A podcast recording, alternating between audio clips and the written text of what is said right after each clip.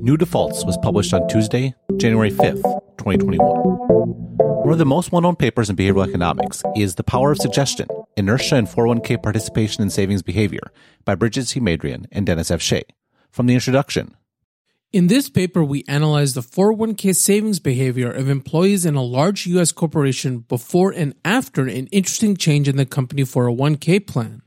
Before the plan change, employees who enrolled in the four oh one k plan were required to affirmatively elect participation. After the plan change, employees were automatically enrolled in the four oh one k plan immediately upon hire unless they made a negative election to opt out of the plan. Although none of the economic features of the plan changed, this switch to automatic and immediate enrollment dramatically changed the savings behavior of employees. I would certainly call a shift from thirty-seven percent participation to eighty-six percent participation a dramatic shift. However, as Madrian and Shea note, there was a downside. For the new cohort, eighty percent of four oh one k contributions are allocated to the money market fund, while only sixteen percent of contributions go into stock funds. In contrast, the other cohorts allocate roughly seventy percent of their four oh one k contributions to stock funds, with less than ten percent earmarked for the money market fund. The issue is that the money market fund was the default choice, which meant that while the new program helped people save more, it also had folks who would have chosen better performing funds to earn far less than they would have. Defaults are powerful. Just as Facebook, which is conducting a probably futile public relations campaign against Apple over I S fourteen's impending app tracking transparency requirement, Apple told Bloomberg. Apple defended its iOS updates, saying it was standing up for people who use its devices. Quote, "Users should know when their data is being collected and shared across other apps and websites, and they should have the choice to allow that or not," end quote, an Apple spokeswoman said in a statement. Quote, "App tracking transparency in I O S fourteen does not require Facebook to change its approach to tracking users and creating targeted advertising. It simply requires they give users a choice," end quote. In fact, users have had a choice for several years. Apple has given customers the ability to switch off their device's Identifier for Advertisers, I D F A, since twenty twelve. What makes I O S fourteen different is the change in defaults. Instead of users needing to turn I D F A off, every app has to explicitly ask for it to be turned on. And given the arguably misleading way that this tracking is presented by the media generally and Apple specifically, both Facebook and Apple expect customers to say no. Indeed, Facebook won't even bother asking. Changing the defaults can change the course of a multi-billion dollar company. China, control, and quarantine. One year ago, on January fifth, twenty twenty, Wuhan, Hubei province's largest city, was set to host the third session of the thirteenth Hubei Provincial People's Congress and the third session of the twelfth Hubei Provincial Committee of the Chinese People's Political Consultative Conference, the two most important political gatherings of the year. Perhaps that is why the city reported no new cases of a mysterious respiratory illness that had started appearing the previous November for the following eleven days. Three weeks later, the entire city was locked down in a drastic attempt to contain the virus we now know as SARS-C o V two. Last week, meanwhile, came a lockdown of another sort, from the New York Times. A Chinese court on Monday sentenced a citizen journalist who documented the early days of the coronavirus outbreak to four years in prison, sending a stark warning to those challenging the government's official narrative of the pandemic. Zhang Zhan, the thirty-seven-year-old citizen journalist, was the first known person to face trial for chronicling China's outbreak. Miz Zhang, a former lawyer, had traveled to Wuhan from her home in Shanghai in February at the height of China's outbreak to see the toll from the virus in the city where it first emerged. For several months, she shared videos that showed crowded hospitals and residents worrying about their incomes. Miz Zhang's trial at the Shanghai Pudong New District People's Court on Monday lasted less than three hours. The official charge on which she was convicted was picking quarrels and provoking trouble, a vague charge commonly used against critics of the government. Prosecutors had initially recommended a sentence between four and five years. For all of the consternation in China about the initial cover-up, Zhang's case is a reminder that controlling information for political purposes is China's default approach. It is worth noting, though, that the willingness to exert control can be useful, particularly during a pandemic. While Wuhan's lockdown drew the most attention, and some degree of emulation, that wasn't what actually stopped the virus's spread. The Wall Street Journal explained in March. The cordon sanitaire that began around Wuhan and two nearby cities on January twenty-third helped slow the virus's transmission to other parts of China, but didn't really stop it in Wuhan itself, these experts say. Instead, the virus kept spreading among family members and homes, in large part because hospitals were too overwhelmed to handle all the patients, according to doctors and patients there. What really turned the tide in Wuhan was a shift after February second to a more aggressive and systematic quarantine regimen whereby suspected or mild cases, and even healthy close contacts of confirmed cases, were sent to makeshift hospitals and temporary quarantine centers. The tactics required turning hundreds of hotels, schools, and other places into quarantine centers, as well as building two new hospitals and creating fourteen temporary ones in public buildings. These centralized quarantines were not optional, and they were effective. China had the coronavirus largely under control by late spring, and the economy has unsurprisingly bounced back. China is expected to be the only group of twenty countries to record positive growth for the year. The West's haphazard approach. The United States, along with Europe, it should be noted, has not done so well. Actually, that's being generous. By pursuing selective lockdowns and completely eschewing centralized quarantine, the West has managed to hurt its economies and kill its small businesses without actually stopping the spread of the coronavirus. At the same time, as Tyler Cowen argued in Bloomberg last May, centralized quarantines were never really a serious option. There has been surprisingly little debate in America about one strategy often cited as crucial for preventing and controlling the spread of COVID nineteen. Coercive isolation and quarantine, even for mild cases. China, Singapore, and South Korea separate people from their families if they test positive, typically sending them to dorms, makeshift hospitals, or hotels. Vietnam and Hong Kong have gone further, sometimes isolating the close contacts of patients. I am here to tell you that those practices are wrong, at least for the U S. They are a form of detainment without due process, contrary to the spirit of the Constitution and, more important, to American notions of individual rights. Yes, those who test positive should have greater options for self-isolation than they currently do, but if a family wishes to stick together and care for each other, it is not the province of the government to tell them otherwise. Cowen's first paragraph makes clear that the views in the second are widely held. No politician that I know of in the U S or Europe seriously argued for centralized quarantine, even though it was likely the only way to contain SARS-C o V two. The very idea of governments locking up innocent civilians is counter to our default assumption that individual freedom is inviolate. That, though, is why it is strange that so many have acquiesced to ever-tightening restrictions on information. It seems that over the last year to have a pro-free speech position has become the exception. The default is to push for censorship, if not by the government, thanks to that pesky First Amendment, then instead by private corporations. And meanwhile, said private corporations, eager to protect their money-making monopolies, in the political sense if not the legal one, are happy to comply. YouTube led the way, declaring in April that it would ban any coronavirus content that contradicted the same World Health Organization that tweeted on January fourteenth that there was no human-to-human transmission, but most tech companies have since fallen in line. To be perfectly clear, I'm in no way denying the presence of huge amounts of misinformation, which, by the way, continue to circulate widely despite tech companies' best efforts. What concerns me is that this sort of dime-store authoritarianism is resulting in the worst possible outcome. See image. China's control of information is not ideal. The Wuhan cover-up is about as compelling an example as you will ever see of the downsides of information control. But at the same time, it would be dishonest to not recognize that authoritarianism can be effective in actually controlling a pandemic. The West, though, will neither do what it takes to contain the coronavirus, even as we flirt with information suppression at scale. What makes this nefarious is that the cost of the latter is often unseen. It is the ideas never broached and the risks never taken.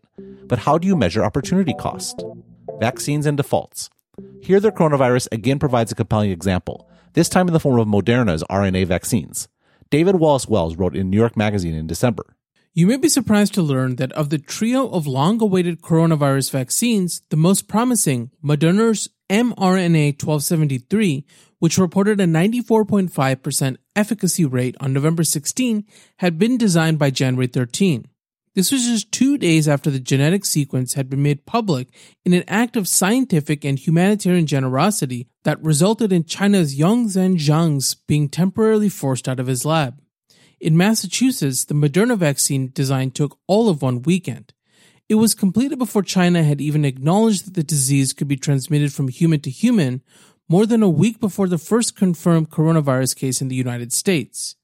By the time the first American death was announced a month later, the vaccine had already been manufactured and shipped to the National Institutes of Health for the beginning of its Phase one clinical trial. This is, as the country and the world are rightly celebrating, the fastest timeline of development in the history of vaccines. It also means that for the entire span of the pandemic in this country, which has already killed more than two hundred fifty thousand Americans, we had the tools we needed to prevent it. As Wallace-Wells notes, this does not mean that the Moderna vaccine should have, or could have, been rolled out in January. It does, though, provide a powerful thought experiment about opportunity cost. Opportunity cost is distinct from the cost normally calculated in a cost-benefit analysis. Those costs are real costs in that they are actually incurred. For example, if I want to buy a new sweater, it will cost me money. Opportunity cost, on the other hand, is the choice not made. To return to the sweater example, whatever funds I used to buy a sweater cannot be used to buy slacks. The slacks are the opportunity cost. In the case of the vaccine, the opportunity costs of not deploying at the moment it was developed are enormous. Hundreds of thousands of lives saved in the U S alone, millions around the world, and untold economic destruction avoided. Again, to be clear, I'm not saying this choice was available to us, and you can easily concoct another thought experiment where the vaccine goes horribly wrong. What makes this thought experiment worthwhile, though, is that it is such a powerful example of opportunity costs, and it is opportunity costs, the things not learned, that are the biggest casualty of defaulting towards information control instead of free speech. This isn't the only mistaken default. Another topic that received minimal discussion was the concept of human challenge trials, where individuals could volunteer and be richly compensated to be exposed to the virus to more quickly test the vaccination's efficacy. When I broached the idea on Twitter, plenty of folks were quick to cite the very real ethical concerns with the concept, but few seemed willing to acknowledge the opportunity costs incurred by waiting a single day longer than necessary, which ought to present ethical concerns of their own. There was also no discussion of making the vaccine broadly available in conjunction with phase three trials, despite the fact that R N A-based vaccines are inherently safer than traditional vaccines based on weakened or inactivated viruses. Similarly, when I expressed bafflement that people weren't outraged by the F D A's delay in approving the vaccines, the response of many was to insist that the agency was rightly prioritizing safety. What, though, about the safety of those suffering from a pandemic that was accelerating? At every step, the default was a bias towards the status quo of no vaccine, no matter how great the opportunity cost may have been. What is most dispiriting, though, is this chart from Bloomberg. See image. As of this morning, only thirty percent of distributed vaccines have been administered. That's not quite as bad as it seems given the U S policy to hold back the second shot in reserve, itself a conservative decision that seems driven by the status quo default. But that still means millions of shots are unused and risk expiration. A major holdup has been strict prioritization protocols, which prioritize equitable distribution over speed. It's another misplaced default. Technology and opportunity. At this point, many of you are surely muttering that this was the fastest vaccine development program in history, and that the U S, for all of its struggles, has already vaccinated one point four two percent of its population, the third most in the world. Both are true and worth celebrating. At the same time, the timeline in that New York Magazine article is worth keeping in mind. The single most important reason these vaccines were developed so quickly was because of technological progress. This brilliant article explains how mRNA vaccinations work in computer programming terms, but the entire concept is built on years of work. The Harvard Health blog noted, like every breakthrough, the science behind the mRNA vaccine builds on many previous breakthroughs, including one Understanding the structure of D N A and mRNA and how they work to produce a protein. two Inventing technology to determine the genetic sequence of a virus. three Inventing technology to build an mRNA that would make a particular protein. four Overcoming all of the obstacles that could keep mRNA injected into the muscle of a person's arm from finding its way to immune system cells deep within the body and coaxing those cells to make the critical protein. five Information technology to transmit knowledge around the world at light speed. Every one of these past discoveries, depending on the willingness of scientists to persist in pursuing their long-shot dreams, often despite enormous skepticism and even ridicule, and the willingness of society to invest in their research. Long-shot dreams, enormous skepticism, and even ridicule certainly sound familiar to anyone associated with Silicon Valley, and there is an analogy to be made between how technology accelerated vaccine development, even in the face of conservative defaults, and how the technology industry broadly has driven U S economic growth for decades now, even in the face of stagnation elsewhere. What makes software so compelling to anyone ambitious is that one, the potential applications are limitless, and two, the limitations on creation are your own imagination, not external regulations.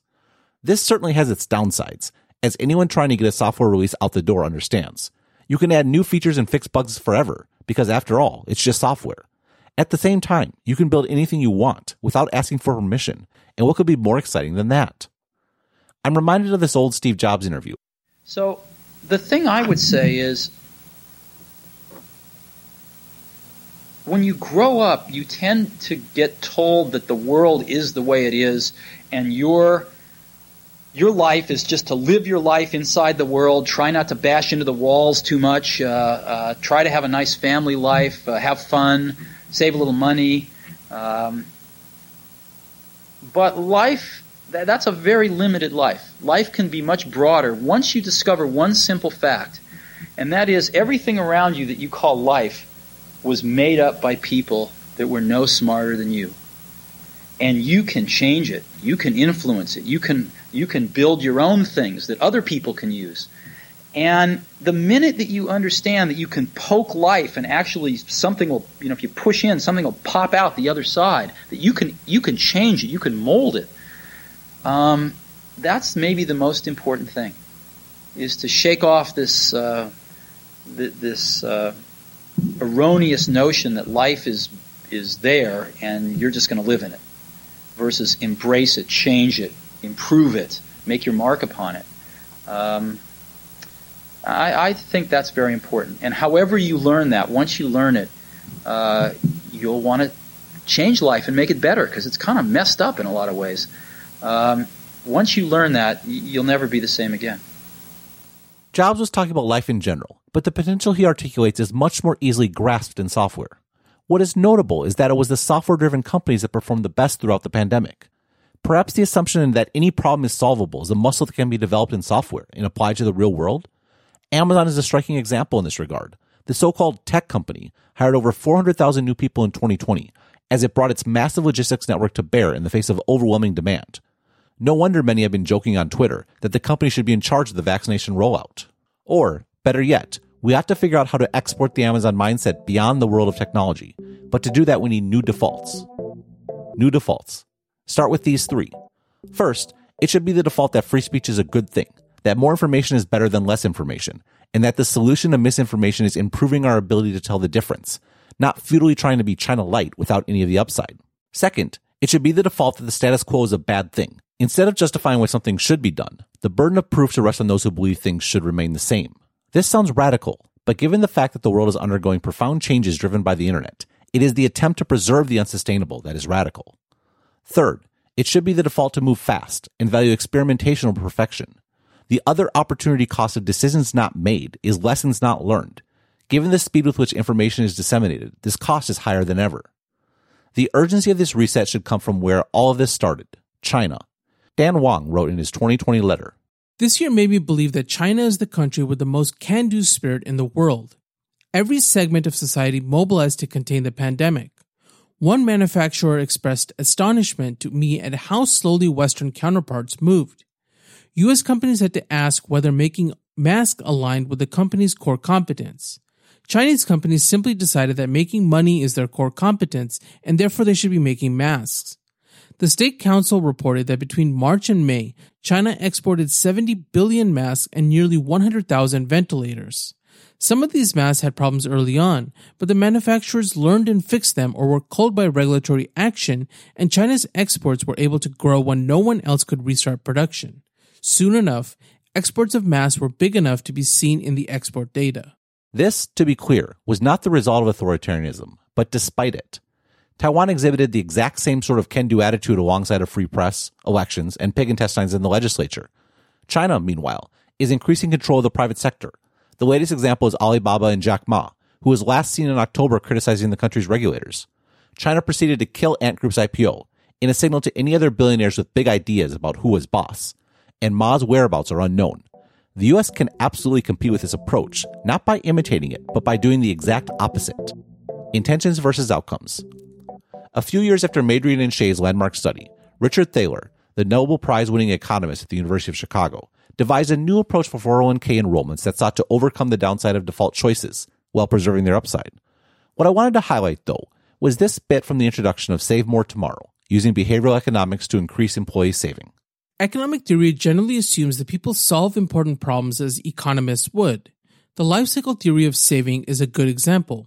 Households are assumed to want to smooth consumption over the life cycle and are expected to solve the relevant optimization problem in each period before deciding how much to consume and how much to save. Actual household behavior might differ from this optimal plan for at least two reasons. First, the problem is a hard one, even for an economist, so households might fail to compute the correct savings rate. Second, even if the correct savings rate were known, households might lack the self-control to reduce current consumption in favor of future consumption. For whatever reason, some employees at firms that offer only defined contribution plans contribute little or nothing to the plan. In this paper, we take seriously the possibility that some of these low-saving workers are making a mistake. By calling their low-saving behavior a mistake, we mean that they might characterize the action the same way, just as someone who is one hundred pounds overweight might agree that he or she weighs too much. We then use principles from psychology and behavioral economics to devise a program to help people save more. I suspect a similar story can be told about our slide to defaulting that free speech is bad, that the status quo should be the priority, and that perfect is preferable to good. These are mistakes, even as they are understandable. After all, misinformation is a bad thing, change is uncertain, and no one wants to be the one that's screwed up. Everyone has good intentions. The mistake is in valuing intentions over outcomes. To that end, the point of this article is not really to discuss the coronavirus or vaccinations. With regards to the latter, there's more to praise than to criticize, and I freely admit I'm not an expert about either. And yet, that isn't a reason to settle or to not examine our defaults. Why can't we accomplish other big projects in a year? What else can we build with so much broad benefit so quickly? And critically, what can we change about our psychology and behavior to make that happen? New defaults are the best place to start. The Daily Update is intended for a single recipient, but occasional forwarding is totally fine. If you would like to order multiple subscriptions for your team with a group discount, please contact me directly. Thanks for being a subscriber, and have a great day.